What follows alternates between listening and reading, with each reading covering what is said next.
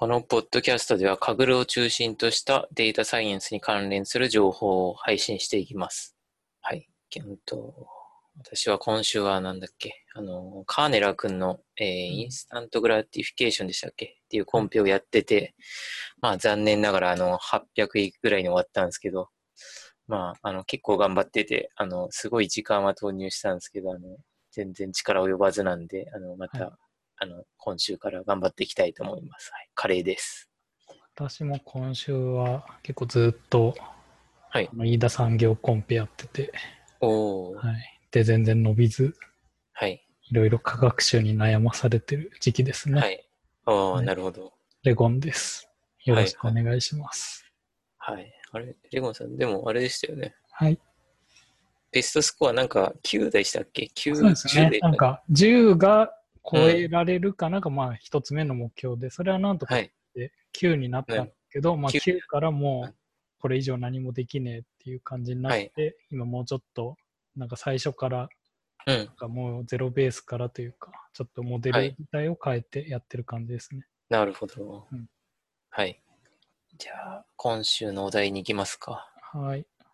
まあ、上から適当に貼ってっちゃったんですけど、上から行きましょうはいか。 Kaggle 東京 Meetup のうん6回目ですね。はい。いやー、来ましたね。6回目の。はい。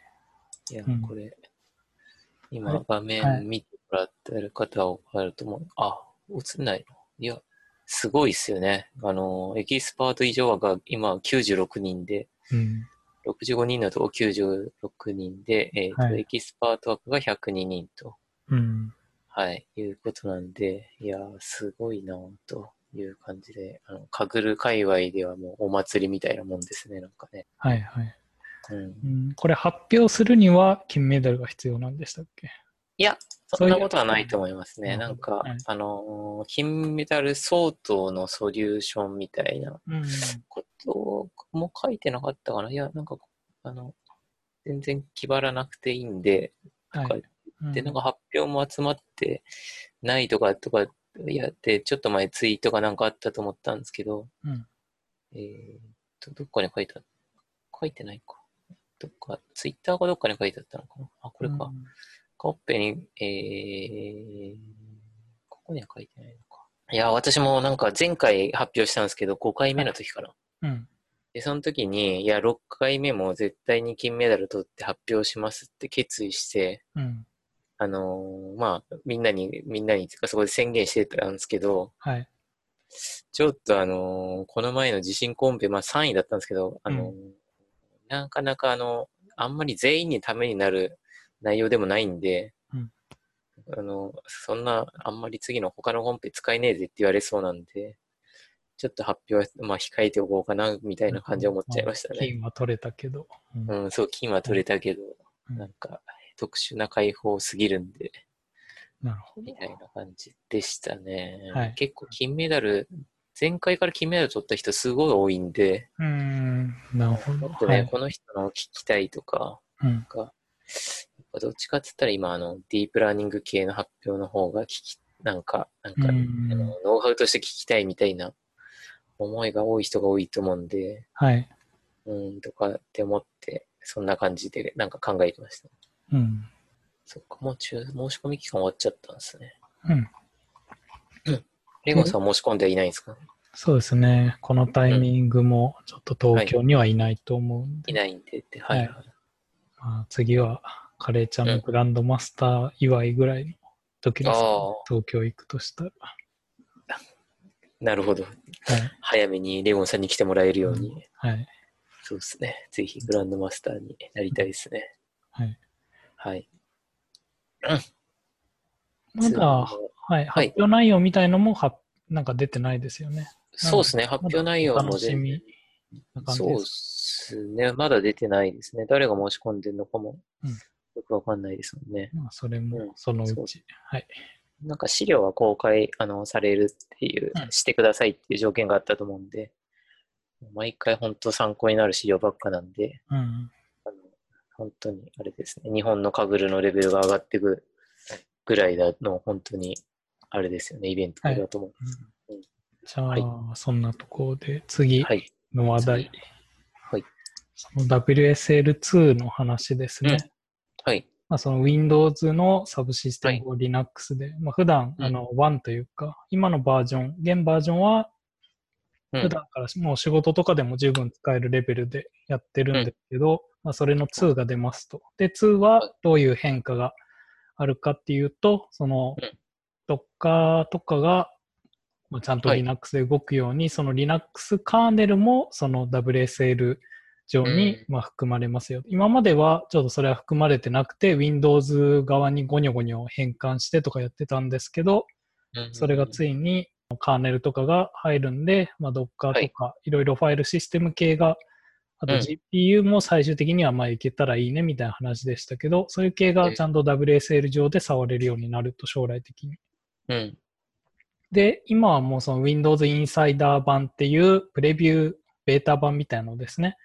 はい。に登録しておくと、一応触ることができるんですけど、うん。なんでまあ早速、あの、ラップトップ PC を、はい。あの、今までそのデュアルブートで、その Linux と Windows が動くよみたいな状態だったんですけど、うん。まあもう WSL2 があれば、もう Linux 起動しなくてもいいでしょうっていう思いに至って、うん。で、デュアルブートをなくして Windows 一本化にして、そのインサイダー版を入れてますと今。おーす、すごいっていうか、あれですか？ではい Windows いいっすよね。はい。はい。まあ、それで今入れてみたんですけど、やっぱまだ全然ベータ版なんで、あんまはりい動きは良くないですね。良くないというか、ほぼ期待した動きにはなってなくて、まあ、Docker とかも動くんですけど、その、まあ、Linux、ここら辺ネットワーク関係のものなんですけど、IP テーブルとか呼ばれる Docker の中で、どのネットワークを経由して、その外のネットワークの情報を取りに行くかみたいな、そういう情報がいまいち設定されてなくてですね。えー、だ WSL 上ではそのネットワークにアクセスできるんですけど、WSL2 上で動かすうん Docker の中からなんか外部のネットにアクセスしようとすると、今なんか失敗しちゃってて、うん。ちょっとそこがうまくどう設定すればいいのかなっていうのが見えてこなくてですね。はい。はいはい。まあなんであんま、今あんま WSL2 の恩恵は受けられてない状態ですと。うーん。うん、まあ、ワンを動かせばそのまんま今まで通り使えるんで、それは問題ないんですけど、はい。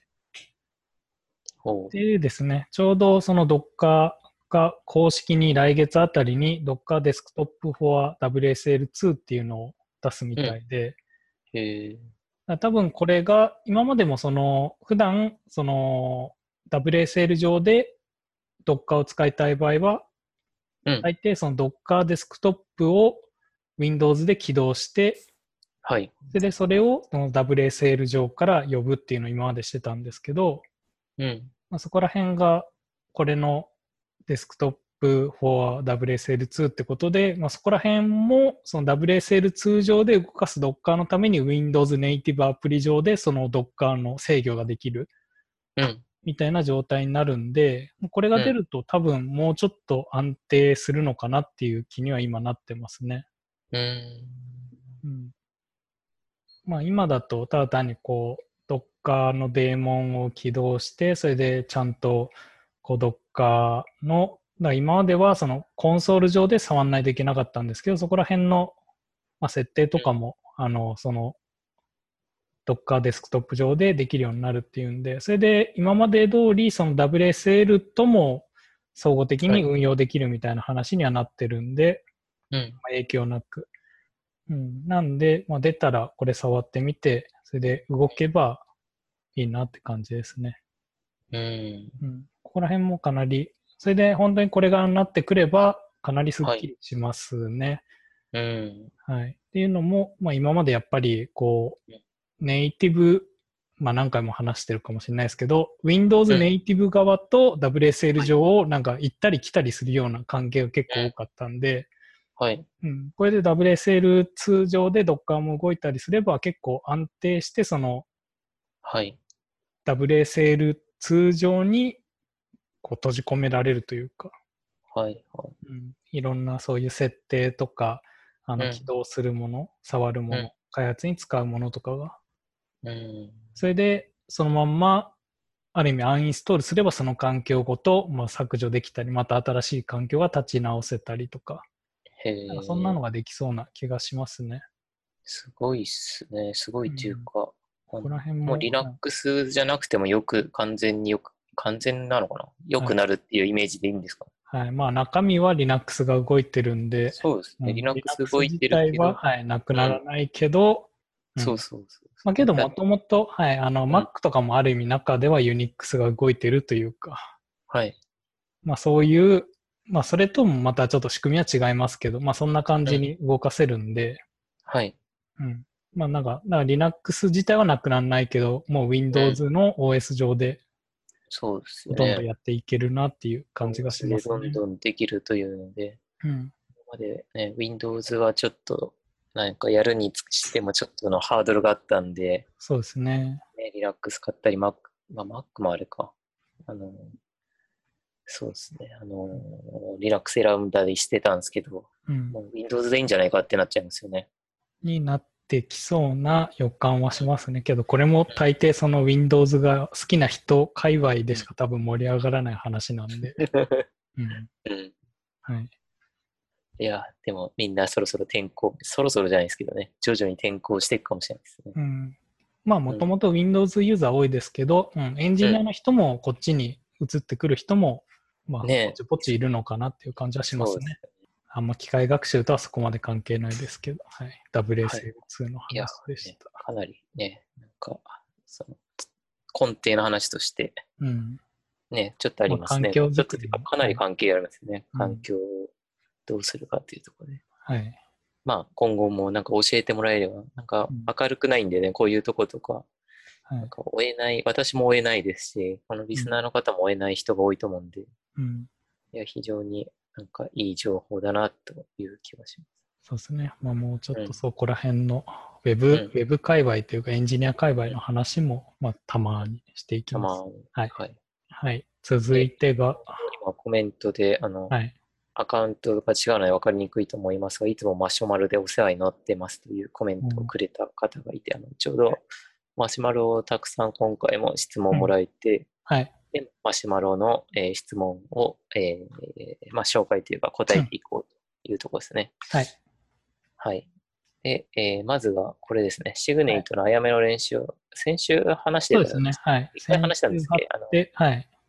前回のやつで、あの、あやめの練習をしてるんですが、頑張っても、えー9733、97333までしか出なく、上位は98台になっています。質問なのですが、精度に行き詰まったときに、どのようにして精度向上につなげているのか教えていただきたいです。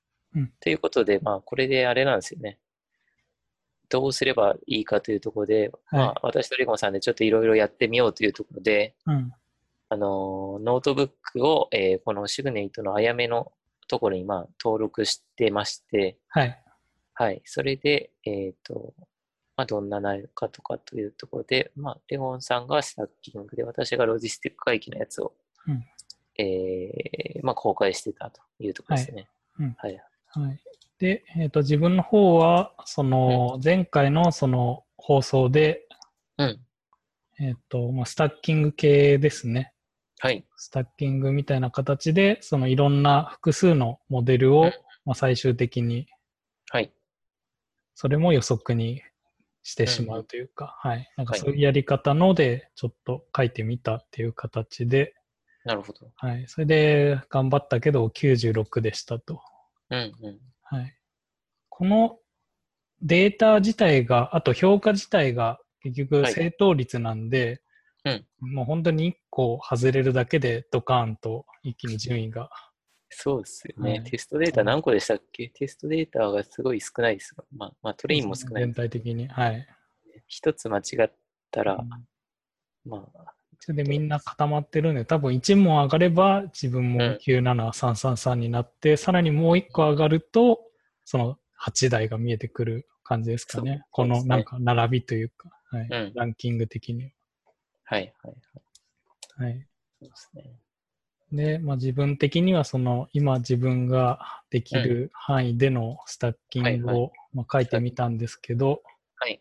はい。なんかカレーちゃんがちょっと手直ししてくれるというか、なんか参考意見を。そうですね、参考意見として、はい。えっ、と、まあ何点かあるんですけど、うん。まあ、えっ、と、これ、ポッドキャストで聞かれてる方もいると思うんで、一応、あれですよね、1層目に、ライト GBM XD ブースター SVM で、の3つでですね。2層目、二層目に、えーその、えーその3つの予測をうん、えー XD ブーストで、まあ、予測しましたというようなスタッキングのになっていて、はい。さらに1層目のところは、あの、ライト GBM と XD ブーストを、あの、オプチューナーを使って、あの、パラメータチューニングまでしているという、までというか、まあ、そんな感じのイメイメージですよね。はい。はいはい。で、で一つ目ね、まずオプチューナーのところで気になったのが、うん。あの、オプチューナーで、あのーなんだっけ、どこら辺かな。結構チューニングをがっつりしてるんですけど、えー基本的には、あのー Optuna で、あのーなんだっけ、ラウンド数と、はい。なんだっけ、 learning rate は、まあ、あのー調整しちゃうと、すごいあのブレるので、うーん。あの、 learning rate と、その、 num leaves とか、ラえ LightGBM でいう num leaves は、まあ、えーの、チューニングに外しといた方がいいですね。ほう。はい。で、えっ、と、 learning rate はまだ、まあ、とりあえず0.1とか0.01とか、まあ、結局ちっちゃいければちっちゃいほど割といいので、うん。ある程度決め打ちでよくて、で、あと、 num leaves は、あの、最終的にあの、 early stopping にかかるんで、はい。あの、 Optuna 上では、えー最適化しないと。うん。いうことにすれば、まあオプチューナーの実力をまあ発揮できるかなというところですね。っていうと、どこら辺がオプチューナーは狙うというか、最適化するべきですかね？えっ、と、まあ結構インパクトが大きいものをとりあえずやっていけばいいので、はい。インパクトがいいとし大きいとして、まあ例えばですけど、あの、マックスデプスの、まあ、深さ、まあ今回だったら別に浅くてもいいと、まあそんなに大差ないんですけど、普通のコンペだったらまずマックスデプスとかを調調整して、はい。で、あと、あの、生息加工ですか？生息加工の、あの、えーレグアルファとかレグベータとかっていうところを調整して、うんこ計算中に、あの、何割、それぞれの、えーあの、イテレーションで何割を使うかって、あの、コルスバイサンプ、ルツリーとかの、はい。とかって、なんかその2つみある、2つあるんですけど、そこの2つを大体、まあそれぐらいがインパクトが大きいので、まあ、まずそこら辺を調整していけばいいかなと思いますね。うん。まあ、ただ今回の場合は、まあまあ、でもそこら辺を、まあ、調整してもいいと思います。まあ調整していいと思います。はい。うん。それで、そこでオプチューナーでとりあえずライト GBM とか、まあ XGBoost とも同じなんですけど、うん。そんな感じでチューニングして、はい。で、あと3層目は、あ、2層目のところは、うん。あの XGBoost もいいんですけど、はい。まあ、あの結局、あ、あと、これ2層目って、あの CV のスコアっていうのは見てないん見てないですね。ただ単にフィットしてるだけですフィッね。トしてるんですね。あ、はいあれし、アーリーストッピングとかも特にしてないんですか ?2 層目。特に、はい、2層目のところは、バリデーションデータみたいのも用意してないんで、ああ、なるほど。そのままフィット全部学習で、はい。それだと、あれか、イテレーション数もある意味決め打ちみたいな感じです。まあ多分デフォルトのでやっちデゃフォルトの。ね。ああ、なるほど。うんそっか、これ、そうですね、それで出してみたり、あとアーリーストッピングして、あの CV、あえっ、と、クロスバリデーションにして CV 見てみるとか、あと、結構2層目って、あの、XG ブースターとか、ライト GBM だと表現力がありすぎることが多くて、はい。大体科学史に陥るんですよね、2層目 XG そうブースターなんですよね。なんで、価格集が怖くて、ただ単に、その、CV とかせずにただフィットしてるはいはい。ああ、なるほど。なんで、2層目は XD ブーストでもとりあえず、あの、ササウミコンペとかって、まあ、サウミットは何回もできるんで、はい。あのあえー、と CV を見つつなんですけど、あとはあのーい一般的にはリッチ回帰とか、うんあとニューラルネットのあの重み、えー、何でしたっけ、あのマルチレイヤーパーセプトみたいなやつとか、まあ、えあのリッチ回帰が多分一般的だと思うんですけど、うんとりあえずリッチ回帰で、あのー単純にあの足し合わせるというのが、まあ、一番のあのファーストチョイスかなというところなので、うんうんあの、まあ、とりあえずそれを試してみると、その科学習も抑えられて、まあ、いいかなって感じはありますね。うんなので、今言ったところ、もし直すともしかしたらうん。上がるかなというところなの気はします。はい。そうなんですよね。まあ、ここら辺もいかにこう、うんなんか科学習せずにとか、そうですね。科学習、やっぱそうなんですよね。どう、その最後に、あれですよね。あ足し合わせるかっていうのはうん結構なテーマなので。はい。うん。なるほど。じゃあちょっと、そこら辺のリッチ回帰あたりで。そうですね。立地回帰あたりで、最後の、えーそうですね。CV を見つつって感じですね。うん。はい。うんで、そうですね。スタッキングで、でもこれで96、スコアがすごいいいスコアが出てるんで、うん。もしちょっとでも上がればもうあれですよね。ね98突破なので、うん。何回かあのさっき言ったので、少し試せばもういけるかもしれないですね。なるほど。はい。はい。えっ、と、けど、そっか。えっ、と、2層目で CV で、そのスコアを見る分には問題ない。フューチャーインポータンスイズとか。うん。で、それで最終的に提出するときには、リッチ回帰でやってみる。そういう感じですか？はいはい。あ、そうですね。あのえっ、と、2層目でフューチャーインポータンスを、あ、XD ブーストとかで見るとかですか？はい。あ、そうですね。とはいいと思いますね。あの、例えば XD ブーストとかはい GBM の,、結局あのはい、インポータンスで見るとか、あとリッチ回帰のあの重みが出てくるので、あその重みでどのモデルが、えー、とどれぐらい重要かっていうのも、リッチ回帰でもある程度は、ある程度というか、まあ、わかるので、あ、うん。あプラスで出てきたり、マイナスで出てきたりするんですけど、うんまあ、はい。どっちでも効いてるということなので、うん。うんそれでもう見つつ、まあ、いろんなので見つつ、うん。で、まあ、しとりあえずいろいろ出せるので、まあ、いろいろ出すって感じですかね。うん、そこら辺で言うと、その2層目でこれ科学史起きてそうだなみたいな目安をつける方法ってあります、いやー、そんなにというか、ん。どうなんでしょうね。あんまり変な話、カグルで私は科学習とかあまり気にしたことがないので、うん。なんはいというか、例えば1層目で、うん。えっ、と、CV で例えば0.97出て、はい。うん。あの、定数してみたら0.97でしたとか、うん。で、2層目でちょっとだけ上がりますっていうのがもう一般的で、うん。まあ、それぐらいですかね。それぐらいというか、結構 CV とあの、が、CV で考えると、うん。えーその1層目よりも下がんなければいい、あのクロスバリデーションのスコアが下がんなければ、うんまあ、あの成功したかなって考えちゃうんで、うんそれでまあ1層目のその、えーとクロスバリデーションのスコアよりも2層目でクロスバリデーションのスコアが上がってれば、あの、ああ、アンサンブルしてよかったなっていう感じになりますね。なるほど。はい。うん、そうですね。うんこれで、まあ、ね、主張してる方とか、うんもうなんか質問とか何かあれば、これであれですよね。そうですね。はい。うん。まあ、こんな感じに、こう、カグルのカーネルとか、そうですね、カグルのカーネル。はい、シグネートのフォーラムになんか投稿してもらって、ね開催中のコンペじゃなくて、うん。まあこういうとこにシグネ練習ートの問題とか。練習問題とかだとコメントしやすいので、うん。あのね、ぜひ投稿したんで見てくださいとかって言えば、あの、ポッドキャストでも答えれるし、はい。ツイッターとかでも回答していけるんで、コメントしていけるんでって感じですね。そうですね。うん。はい。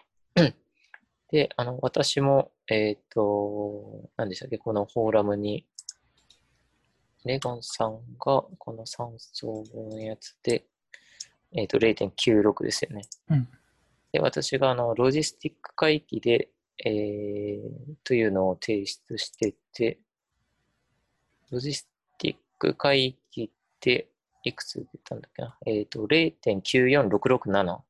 うんあ、名前間違ってる。私、レゴンさん、レゴンさんのやつスタッキングとオプチューナ ー。はいえっ、と、後でもう一回削除して修正しておくかもしれないですけど、あの、はいえーこの分量をロジスティック回帰で行うというので、うん。でロジスティック回帰して、最初の方にあの、標準化なしでロジスティック回帰して、やまあ、それでもロジスティック回帰で、あの、生息確保を100って、あ、生息化のパラメーターをいろいろ試してで、うん。まあ、一番いいのが100だったの、10と100だったので100にして、で、それでいくつかやってみたら、あ、10と100を投稿してみたら、スコアが0.94667出ましたと。で、標準化してみてやっても同じく0.94667でしたというので、うんまあ、えっ、と、そっか、でも手元のやつでは0.9867とかの5回やって4回は、あの5ホールドでやって4回は全部100%分類できてるんですけど、真ん中のやつだけ、はい。3回目のやつだけ0.9333なので、うん。1個ずつくらいですかね。多分失敗してて。はい。でも提出してみたら0.94667なので、まあまあうまく分類できてないんですよね。うん。うん、なので、まあトレインとテストがもしかしたらちょっと違うのかもしれないなぐらいしかまだ分かってないですけど、はい。それで、えーとりあえずこれでロジスティック回帰やったので、まあ残りもうちょっといくつか。あーで、この、何でしたっけ？サイキットランになんかサイキットラン、今回のあのコンペで知ったんですけど、サイキットランにあの全部のそのサイキットランにあるも識別キーを全部試す、ほいっぺんにそんな試してくれるみたいなのがあるらしくて、はい。ちょっとそれを使ってみて、うんまあ、で、あのそれでいいのがあればいいのを掛け合わせて、まあ、スタッキングしてみて、うん。どうなるかっていうのをまあ来週に向けてやってみたいなと思います。いいですね。てうんか、そんな全部のなんか、あるんですね。うん。全部のがあって、多分そのコード、しかも多分簡単に書くことができて、うん。この今はクロスバリデーションスコアで、あの、ロジスティック回帰だけで、まあ4行ぐらいでこれロジスティック回帰だけで書けますけど、うん多分全部のモデルにしてもそんなに行数なく、多くても10行ぐらいで多分書けちゃうんですよね、おそらく。うん。はい。なんで、それよりそれをやるとなんか良さげなやつが見つかるんじゃないかなと思うんで、はい。来週までにはそれをやって、で、あとはスタッキングして、まあ98を目指したいなって感じで、まあうんちょっともう一周これをやりたいなと私は思ってますね。はい。はい。はいうん。いや、なんか、あれですねうん。マイクロソフトのなんか出してる、あそのーサービスがあるんですけど、はいはい。その、まあ、吉名にこう学習してくれる。そこら辺も結構いろんな10種類以上のそういう分類器をやって最後にスタッキングするとかやってるんで、はい。うん、なんか似たような感じにうん。なりそうですね。サイキットランもなかなかいいですね、そのいや、全本体。当うん。今回のコンペでサイキットランすごいなっていうのがあって、うん、はいあ。そうですね、また後で話したいと思います。はい。はい。じゃあ次に、はい。またマシュマロですね。マシュマロで、そうですね。うん最近のかぐる周りが少しきな臭いというか、そういう感じのがあるのですが、どういう事情なのか、初心者に分かるように教えていただけませんか？何か意図せず他の参加者を切れさせてしまわないか心配ですと。うん。いう書き込みをもらっていて、はい。そんなきな臭いんですか？あんまり何も外部の人的にはそう全然その感じはしないんですあけど。のあれだと思う、あの、なんていうか、うん。まあ、一部本当に、あの、しなんていうか、真剣にやってる人の中ですごい議論というか、あれ、うん。なんですか、まあ、全部ディスカッション上でやってたんですけど、はい。この前のあの、カーネラー君コンペって、まあ、うん私たちがやってる Instant Gratification のコンペで、はい。あの、QDA がウィニングアルゴリズムじゃないというディスカッションが立ったんですよね。うん。で、この QDA っていうのはそのディスカッション上では、あの、すごい、これはよ、多分これが、あの、ウィニングアルゴ、えーアルゴリズムというか、まあ一番これの、このデータに適したものじゃないかって言われてたんですけど、うん。ただ、あの、これは違うよっていうのが立って、うん。であなたはそれはどこで聞いたんですかって聞いたら、うん。そのロシアの某そのカグルのコミュニティでそういう議論がされてましたっていうふうなことを言われてて、うん。で、あ、そんなこと言うのってプライベートシェアリングだよねっていうような内容で。で日本人の人ってあの結構プライベートシェアリングにまあとっても厳格な考え方を持ってて、うん。カグルのプライベートシェアリングってあの、えーデータとコードの共有をしてはいけませんって書いてあるんですけど、うんうんまあ、当然ながらアイデアも当然ダメですよねみたいな話で、はい。の感じが多くて、だからもううんほとんど何も話しちゃいけないんですよねって考えてる人が日本人の人は多いんですけど、はい。まあ、このポッドキャストもうん結構そういうのを気にして、あんまりそうですね。ポッドキャストもほとんど何もその開催中の本編はうん。ほとんど話さないでっていうう、んちょっとあれにしちゃってるんですけど、はい。ただ、その、えーまあね、アイディアぐらいはいいんじゃないかっていうような考え方も、人もいるらしくて、うん。で、あの、日本人の方とかはみんなで、あの、みんなでというか、その熱心にやってる人がいろいろディスカッションに、ここ、あの、このネタ帳に貼ってあるんですけど、これ見てもらえればもう全部わかるんですけど、まうん。あそれやってて、で、カグルのあの公式見解とかも出されて、うんただ、その、これって、その、 Instant Gratification っていうコンペの、えーディスカッションで公式見解が出されたので、うん。あの、あとはその、結局、あの、ルール、ルールを書き換えた方がいいんじゃないかなって私は思うんですけど、うん。あの結局今だったらコードとアイデアの、ん？コードとデータの共有はいけませんって書いてあると、はい。あの、もうね、文字通り捉えたらもうそのままなので、うん。ただ多分でもそれってかぐる側ですぐには決められないというか、あのうん。多分ね、その内部の決済かなんかよくわかんないですけど、その、あれが、あの、内部処理が必要なんで、まだそれで、あの、ルール書き換えた方がいいんじゃないかって書いてた人も結構多いんですけど、うん。あの、それについては特に公式見解は来てないので、うんまあなんかね、あの、まあその、ルールがどうなるかっていうのを今後ちょっと気になりますね。うん。はい。まあみたいな確かに。まあ難しいですよね。ここら辺も。それでどんどんそういうユーザーは増えてきますし、本当にみんながルールを守って正しくやれるか。ですね。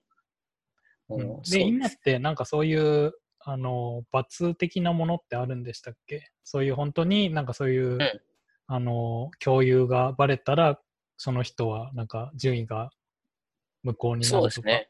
それで、もしバレたらもう、あの、あ順位がなくなるとか、うんえーまあ、し失格扱いとかになったり、はい。あとはあのアカウント自体も、うん例えばその一人で2つ作ってる人とかですね、うん。はい。がいたら、あのーえーアカウント削除されちゃうとか、うん実際そういう例は聞いたことあるんですけど、うん実際にそのプライベートシェアリングがあって、なんか失格になったとか、あのアカウントが消されたとか、うんちょっとそういう例は私は聞いたことはないので、うん。まあ、どれぐらいの運用されてるのかっていうのは私はよくわかんないですね。はい。うんうんはい。なるほど。まあそこら辺が荒れてるんですね。うん、まあ、うんでもそこでもう一旦収まったので、うん。まあ、あのあまりそれからは、あの、なんていうんですか、話題には多分なってないですね。その、うん。1週間ぐらい前ですかね、に、はい。すごい、あの、ずらっと話題になって、うんで、あの、まあそういう話もあって、ただうん、この、あの、普通にやってる分にあの意図せず他の参加者を切れてしまわない、あのルールを守ってやってる分には全く問題ないので、うん。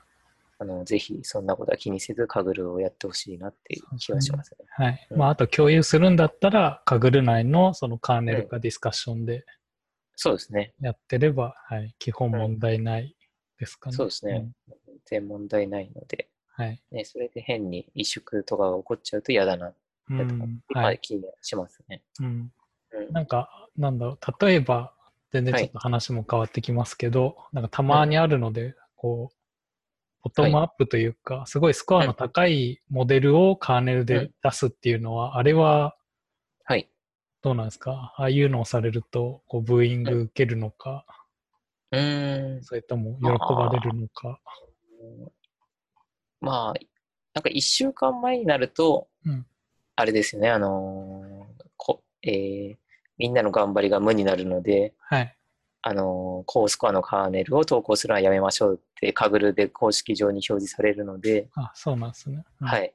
なので、あのー、1週間前以内っていうのは、まあ、カグル側もやめてくださいって言ってるので、うん。まあそれはもう多分全員がダメだと思っていて、うん。まあ、あの、カグル上、まあダメだと思うんですけど、じゃあ1週間前以内、例えば10日前とか2週間前に出すのがいいか悪いかっていうのは多分、まあ、人によって見解が違って、うん。で私は全然ルールに沿ってるし、あの、うみんなの学びになるので、うん。私は全然それは積極的に出していってもいいんじゃないかって立場ではあるんですけど、なるほど。ただね、うんこれまで頑張りが無駄になるので、うん。とかね、それでかぐるやる気なくなったとかっていう人も結構多いので、はい。うん、まあ、そういうリスクもある、出すとしたらリスクもあるってことはありますよね。うん。まあ、ここら辺も、例えばシグネートあたりも、こう、はいフォーラム機能が有効になるコンペとか出てきたら、うん。なんか、いろいろありそうな感じもしなくもないですそうですねうんはい。あと、逆に、あのーまあ、そうですね、それもありますし、うんあのー今のあの、飯田産業さんのやつとかも、はい。あのーまあ、あの、ロその、なんですけど、ロシアのコミュニティとかでも、うん。はい。まあ、あのーこういうコンペがあるっつって言って、みんなアカウントを登録したっていうような、なんかスクリーンショットとかが回ってて、うん。逆にディスカッションとかそういうのがないとこでうんプライベートシェアリングをされると、はい。かなりあの日本人というかやらないやってない人はカグルだったらディスカッションがあるのでうん。言うてもそこまで差はつかないと思うんですけどあのそそれがディスカッションがない中でプライベートシェアリングが起こるとかなりあの、うん差がつくんじゃないあの要は、えープライベートシェアリングがダイレクトに効いてくんじゃないかなって思いました、ね、なるほど。はい。うん。いやどんな風になるのかちょっとあのはい皆さんのやつも、まあ、ちょっと気になりますね。うんうん。はい。はい。そんなことがあったんですね。そんは。ないことが、はい、ありましたってことなんでした。はい。はいで、えー、ちょっと今日また他にもいくつかもらってか増えてますまね。うん。そうなんですよね。はいあのきえー今日の多分夕、今日というか、えー夕方ぐらいもらってたんですけど、うんこの前初めてカグルコンペを一通り完走して、カグルの面白さが一つずつ分かってきたものです。うんトップ35%ぐらいでフィニッシュして、メダルはまだ、まではまだできませんでした。まだ、まだでした。うん一つ質問なんですが、ある程度カーネルディスカッションを実施して、モストボートのコードをベースラインにしながら、ハイパーパラメータをいじる程度の改良まではできたのですが、そこから先の仮説を持ってスコアを上げていくことができず、手が止まってしまいます。うんしまい悩んでいます。お二人、特にカレイちゃんさんはどうやって仮説を思いついて、それを実行しているのか、普段行われていることを具体的にお話しいただけると、とても勉強になりありがたいです。ということで、えーうん多分あれですね、私のなんか、えー YouTube を見てもらったかなんかあの講師してて来てもらって、結構私このモストボートのかコードとかをなんかベースラインにして、はい。まあ、基本どんどん改良していくのが最初は手軽でいいですよとかっていう説明をしてて、うん。まあ、それで、あの、今回のコンペとかで35%ぐらいで、多分私と同中院ぐらいかな。で、フィニッシュしてくれたという感じですかね。はい。はい。で、まあ、どうしたらいいかということなんですけど、うん。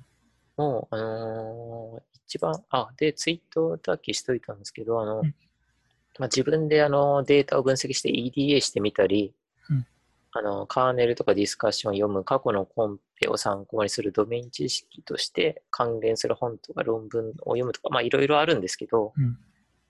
まあ、あの、一番は、もう、あの、ディスカッションを読んじゃうのが、いディスカッションを読む目的っていうのが、あの、あの試すネタというか何をしたらいいかっていうアイデアを人からもらうことだと思うので、うん。ディスカッションから、あの、アイデアをもらっちゃえばいいと思いますね。まあ、カーネルもありますけど、ディスカッションとカーネルから、えーアイデアをもらって、それを試すと。多分この方は、えーハイパーパラメータを維持、そこから先の仮説を持ってスコアを上げていくことができず、手が止まってしまうっていう悩みなので、うんだとしたらディスカッションにあの、これしたら、例えばスコアが上がりましたって報告とか、うん。あとはもしくは私はこれからこういう流れでやっていこうと思うとか、はい。っていうのがまあたくさん共有されてるので、うん。最近のコンペって異常なぐらい共有されてて、なるほど。それを全部こなしていくだけで、うん。あの大体のコンペで銀メダルぐらいいけるので、うん。あのもう本当にディスカッションをあのウォッチするのが一番お手軽でそうですね。うん。ですね、な Google んか翻訳はい。に。はい。あるのは、例えばそのはい1位の人のソリューション見たら、本当に全部ディスカッションに載ってる内容だったみたいなそうそう。のもよくありますよね。よくありますよね。あの、うんね、本当にそれを素直にやっていくだけで金メダル取れましたとかっていう、うんあのコンペも、もう全部がそうとは全然言わないんですけど、うん。あのそういうコンペが非常に多いので、うんあのとりあえずディスカッションの、まあ、全部見るのも多分大変なので、最初のうちは。い。あの、アップボートが多いとか、うん。あの、なんか、その、キーとなりそうなタイトルになってるとか、うんまあ、やっぱアップボートというか、その、いいねがたくさんついてるやつで見ていくのがいいと思うんですけど、うんはい、それで見ていけば、あの、もう、あの、多分時間が、特に初めのうちは一つの手法を試すのにもう手一杯なので、うん。あの、手一杯になるほど、あの、アイデアがたくさん落ちてるので、もうそれだけやっていけば、あの、全然、あの、上位狙えると思いますし。うんはいこれもこんなとこですかね。なんかうん、もし、だね、これ質問したとか聞いてくれてたら、うん。あの、もし生放送とか聞いてくれてたらコメントもらえればもうちょっと答えられるので、えっとですね。はい。はい。こんなところで、じゃあ次ですね。次が、えーカーネラーコンペで今回 GMM が優勝手法とされましたが、こういった手法、複数の正規分布の重ね合わせで表現できていると、この手法は優位などはどのような書籍から学べるのでしょうか？クラストリングを例にとると、KNN や、えーこれ何法ですか ?WARD 法などは普通に載っている書籍が見つけま、見つかりますが、うんというところですね。はい。これについては、えー、これか。網羅的に、あ、これの回答としてはですね、結構あの、領書って言われている本が、領書でまあ何でも書いてあるって言われている本が、うんまあ、いくつかあって、はい。あの、それを、まあ、とりあえず読んだりするのがいいかなと思いますね。うん。で、網羅的に書いてある本っていうのが、まあ、あの、統計的学習の基礎という、あの、本と、あの、パターン認識と機械学習っていう、あの、いう本の2つがあるので、うん。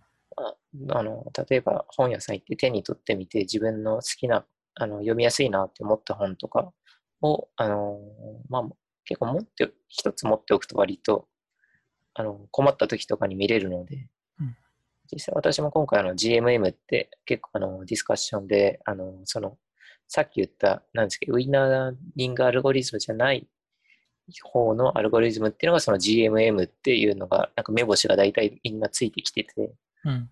で、で GMM ってなんだろうなっていうところで、私はこの統計的、えー学習の基礎っていう本をとりあえず読んだら、まあ、いどんな手法かっていうのが大体載ってるので、うん。割とあれですよね。これ一つのあると安心できたりしますね。はい。はい。で、パターン認識と機体学習っていう本にも確か載ってるはずなので、うんはい、全然どっちかあの自分の馴染んだ方とかでもいいと思いますし、って感じです。はい。はい。うん。まあなんか、最近この、まあ、スクラップボックスにして、はい。ここら辺で紹介した書籍みたいのも今まとめようとしてるんで。おーこの、辺そうですね。はい。これまとめて、あれです。ね。うん。たなんかいろいろこう質問が多いと、多分今後なんか被る質問とかも多いので、はい。なんかそこら辺も、うん質問とかでもそっちの作品ベースでも、そうですね、ちょっとままとめていきたいですね。なるほど。はい。うんそうですね。うん。うん、せっかくのなんか、そのスクラップボックスのそういう機能というか。うん、うん、うんそうですね。ですね。うん。うん。はい。で、えー、最後、これで最後の質問ですね。はい。最後の、えー、これは多分あの先週読んでいた、読んだうん大学生の方ですね。なんか、これを強く覚えてますね。あの質問を読んでいただきありがとうございました。おっしゃる通り、高校生の時からポッドキャストを聞いていました。うん。マグロをやってみたいのですが、えープログラミングも初心者なので何からやればいいかわからないです。ですが、最近大学でシグネイトの代表の方の講義があり、そこで今後大学が初心者向けに機械学習の勉強会を開催すると言っていたのえで、まずそこで修行しようと思います。シグネイトとカグルではどちらの方が初心者でも参加しやすいでしょうか？必要な PC スペックや、えー言語面などと。いうコメントですか？をいただいて。はい。これで、これの私の回答は、えー、とりあえずあの、私があの、カグルのチュータリアルコンペラのタイタニックについての、まあ、説明する、これか、えっ、と、すいませんこれちょっと今貼っときます。ありますか。よいしょ。えっ、と、カグルのチュータリコンペのタイタニックのあの、ゆえー説明するあのカーネルと、あの、それ、しかも動画のあの解説も入れてるので、うん。まあ、それをあの読んでもらうと、読むというか、読んだり、まあ、見てもらうと、タイタニックをライト GBM でやるという感じのとこが大体、で、クロスバリデーションしながらやるとかですね、カグルとかでは必須なことが書いてあるのでうん、それを読んでもらって、で、あとは、あの、シグネイトでもカグルでも、まあ、とりあえずやりたい方をやっていけばいいんじゃないかな、といううん気がします。どうですか、レゴンさんは？一応シグネートの方がやっぱ日本語っていう時点でとっつきやすいっていうのは少しあるのかなっては思いますね。うん。そうですね。はい。で、あとはまあその Python というかまあ言語についても、うん。うん、何がいいんですかね。まあなんかそういう本読みながらやりたいとかでもいいですし、その前のところで紹介したそのチェイナーチュートリアルとかで、あそこも Python とか説明はしてるんでいいですし、あとはもう最近は結構 Python 学べるサイトみたいのも、はいオンライン上でこう無料で自分で書きながらできるみたいのも結構あるんで、うん。うん。プログラミングに関してはそっちを一通りなんか初心者コースみたいのやったら、うん。まあそれで大体の動きというか、うん、書きたいものは書けるようになるのかなっていう気はしますね。はいはいはい。で、言語面に関しても、まあ基本今は Python か R なんで、うん、まあそれで、まあ Python やっとけばなんとかなるかなって。それで、うん、まあそういうもっとディスカッションとか、そういうカーネルみたいのを読みたくなってきたときに、まあ、初めてうん。R が出てきてうんうん。とかで、まあけど R もそこまで、なんだろう、特殊まではいかないですけど、まあ Python のコードが分かれば読めるとか、うん。うん、だとは思うんで、うん、まあ、はい。どっちかの言語をとりあえずやってみる。なんか一つを、あの、まあ、ちゃんと書けるようになれば、他のも、なんかそういうその知識が活かせて見れるようになると思うんで、まずは一つ好きな言語、気になってる言語。そうです例えばそういう、えっ、と、大学の授業で、あの、その時には R でやりますっていうんだったら R でやってみて、はい。そうですね。とかでも全然いいと思いますし。まあ、本当はジュリアが そういいんですけどね。うん。あとは、こんね、このポッドキャストのリスナーの方なんで、はい。あの、私たちの、あの、なんかやってるあの、あやめの分類とかうん。のコードとか読んでもらったりとか、はい。ね、すると、ちょっと、なんか、またイメージもつかめるのかもしれないので、そうですね。うん。まあ、なるべく、でも今回の Python コードは、なる見やすいようにというか、変数もちょっと意識したりとか。うんうん、はいそうですよね。しちょっとなんか、うん見やすいように、初めての方が、まあ、読みやすいようにと思って、とか思って私も書いてるつもりなので、はい。ね、そんな感じで、それを読んでもらっても、まあ嬉しいです。うんうん。はい。うん。ああ、そこ、そこら辺で言うと、ちょっと話ずれますけど、はい。その読みやすいコード的なので、うん。なんかリント系は普段意識してなんか使ったりしてます？あー、なんか、のコード入れたり入れなかったりなんですけどね。はい。うんいや、あのーなるべく、あのー何かに沿ってみたいな感じで、うん。特に意識はし、あのー今は、一時期入れてたんですけど、はい今は入れてないですね。うん。うん。なるほど。うん。どうですか、レゴンさん。えっ、と、一応普段コードで書くときは基本リントを入れる派なんですけど、うん。まあ、普段なんだ、機械学習やるのはどっちかっていうと、カーネルとか、はい。あの、コラボレイトリーとかになるんで、そこら辺でどうやってリントやればいいんだろうっていう悩みというか、それは少し最近感じますね。うん。うん。本当はだから全部エディター上でやりたい気もするんですけど、うん。まあ、うんカーネルコンペとかそういう時が、ああ、なんか、揃わなくて、めんどくさいな、みたいな感じにはなりますけどね。そうっすねうん。確かに。でもそっか。確かにカーネルだとそこは悩みというか、ううん。まあなんかもしかしたらエクステンション的なものもあるのかもしれないですけど。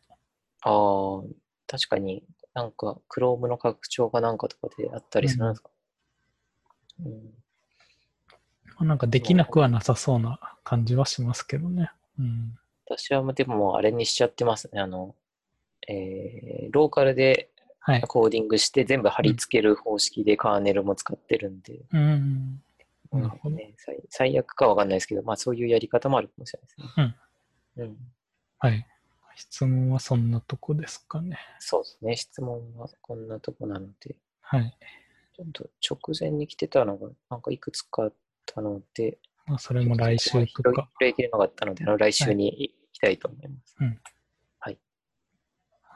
で、次がこれですね。はい。はいなんか、このさっきの話聞いてて思い出したんですけど、はいその先週、そのずっとコラボレイトリーでやってて、はいはいカーネルも試そうかなっていうので、うんうん。で、今週試したんですけど、うん。うん全然カーネルの方がいいですね。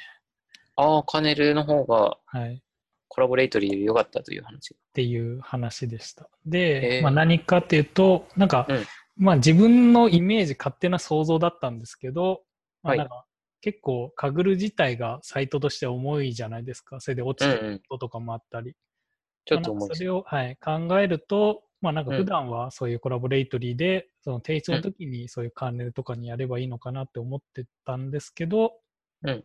なんかその先週ぐらいから結構がっつり、うん。そのコラボレイトリーのコードを書いてたら結構行数が多くなったり、そういうログで、まあ、プリントというか標準出力みたいなのが多くなってくると結構全体的にコラボレイトリーがもっさりするようになってきてて、ああ、そうなんですね。はい。まあ、ぶなんか、まあ、どういう仕組みかはちょっとわからないんですけど、うん。で、結構もう後半の方になってきたら、なんか結構クラッシュもするし、ってなって、もうこれは無理だと思って、あのうん、カグルカーネルの方に移ったら、全はい然カグルカーネルは、あの、そういう行数が増えても、普。段通りというか、まあ、いつも通りのそのスピードというか、はい。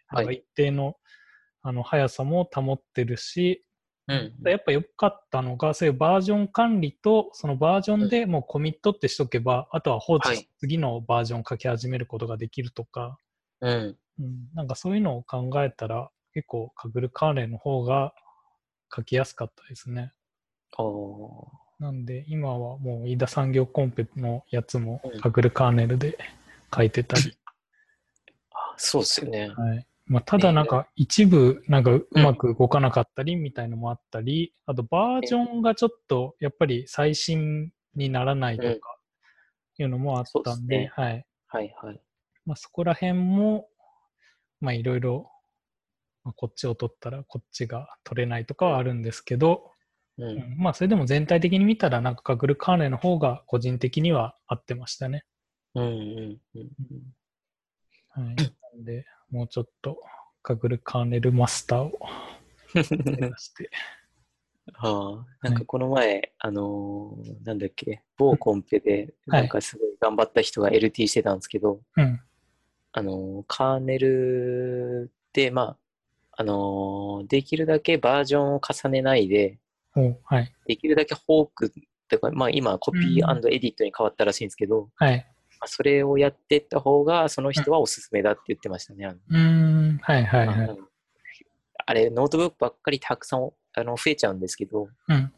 ただ、それ増えるよりも、その、あの、バージョンが例えば1から10とかにななると、その1から10で何をやったかって、まあそうですね。それは見えないんですよね。はい見えなかったり、結構そのファイルか、ファイルを書き出したとしても、うん。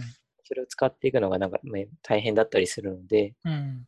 まあ、それで、あの、その方たちはもう、あのどんどんフォークをあの、うん気にせずやると、割と、あ、っていうか、さらに使いやすくなったみたいな LT をされてました。うん。だからまあやりたいことをそのタイトルにしといてとか、あ、みたいな感じだと。はいうんやっぱそこら辺も、まあ普段エンジニアだと Git っていうのでバージョン管理してますけど、やっぱそのコミットメッセージって言って、まあ、どういう差分があるよみたいなのを書きたいんで、うんああ、そう、にこれコミット。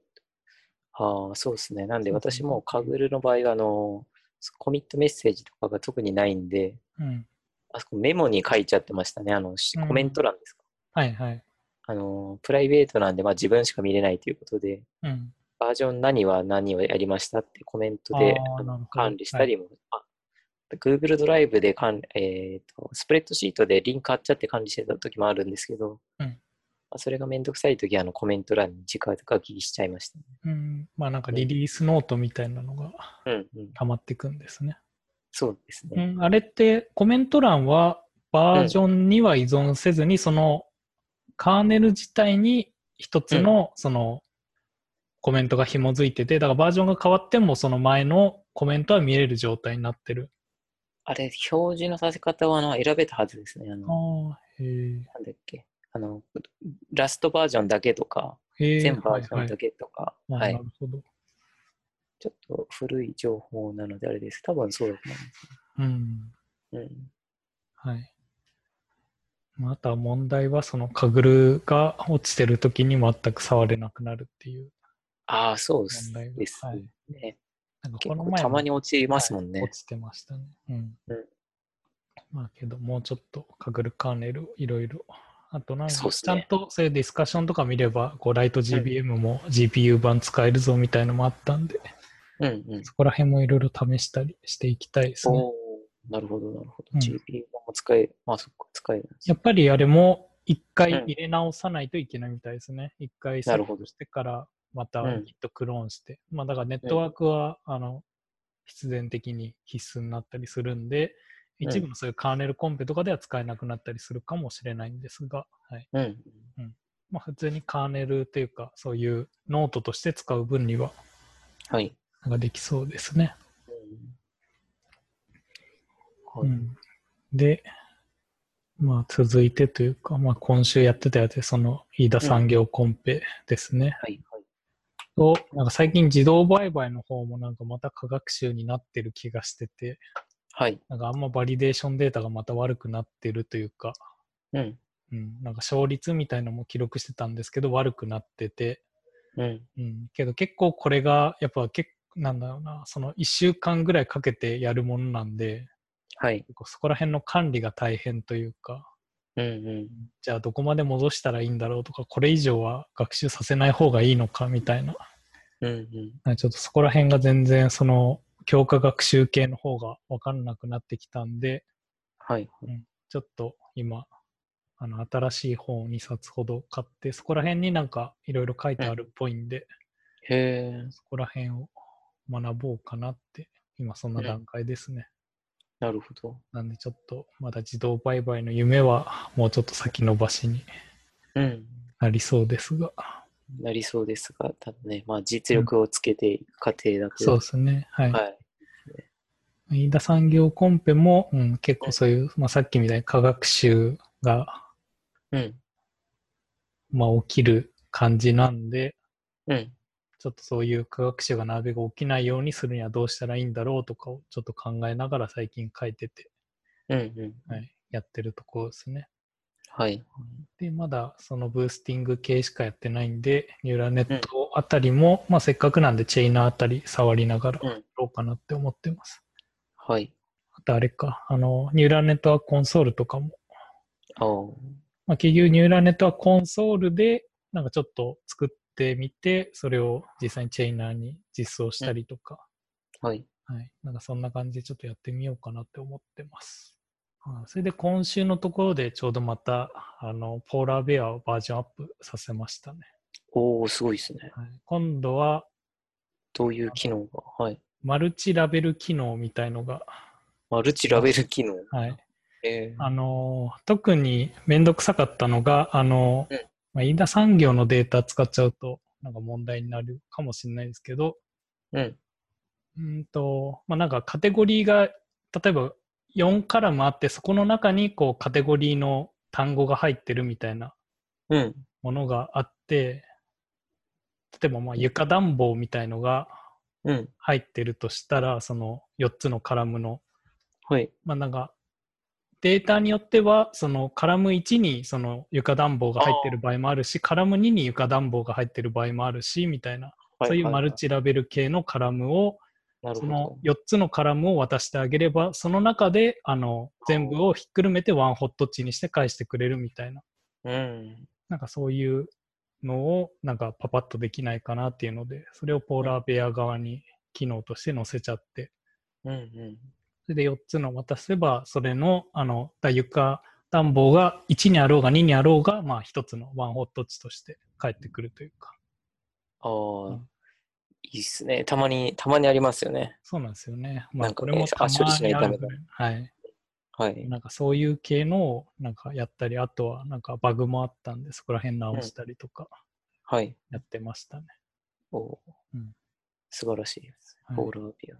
ポーラーメン。まあそのうちちゃんと使えるようになってくるといいですけど、まうん。あ、そんなことやってましたね。そんなことか。あはいとは、私は、あれかな。まあ、さっき最初に話しましたけど、そうですね、うんコンペ、えっ、と、カーネラ君のコンペが終わって、うん。で、えーっと、なんか今ちょうどコンペの隙間期間というか、うん。あのーやりたいコンペもあんまりないなっていうところで、で、カーネラ君が終わったんで、うん多分来週ぐらいにそのカグルの方もたくさん新コンペが始まるかなと思ってて、あのーなんで、シンクロカーネルズオン、えーシンクロナス？カーネルオンリーコンペの、まあ、実験コンペということだったはいまあ。その、それを使ったコンペが来るかなというので、ちょっと今コンペ待ちで、うん。まあ、いろいろそのコードの整理とかしてたりしました。という感じですね、今週は。はい。うん。うんで、えー今週の CHIPS というので、その、えーシンクロのカーネルオンリーコンペで、あのーすごい、あの不満があるのが、はいこ。れ今週の Tips なんですけど、あのうん不満なのがあの、そカーネルコンこの仕組みのコンペって、カーネルを回してサブミットして、で、計算が終わって、うんでそのそのサブミットでの計算では、あのリーダーボードのパブリック部分しか計算しなくて、はい。で、サブミットっていうのをクリックすると、うんそれで初めて、あのパブリックとプライベートを合わせたテストのデータでもう一回計算するんで、うん。あの2回計算が走るんで、はい。例えば3時間分の処理が必要な、あのえーデータを書いちゃうと、うん。6時間かかっちゃうんですよね。あのうん。最終的にそのちゃんと正しく動くはいかっていうところまで確認はいするとえーと自分のスコアが出るのがっていう感じ。はい。はい。そうそうそう。なので、あのスコアが出ないのがすごい不満が多分みんなあって、あ、そっか。はい。なんかユーザーインターフェースというか、そのユーザーの体験としてすごい悪いんじゃないかって言われてて、うん。カグルのいいとこってサウミットしてすぐ自分の順位がわかある程度わかるところがいいとこなのに、はい。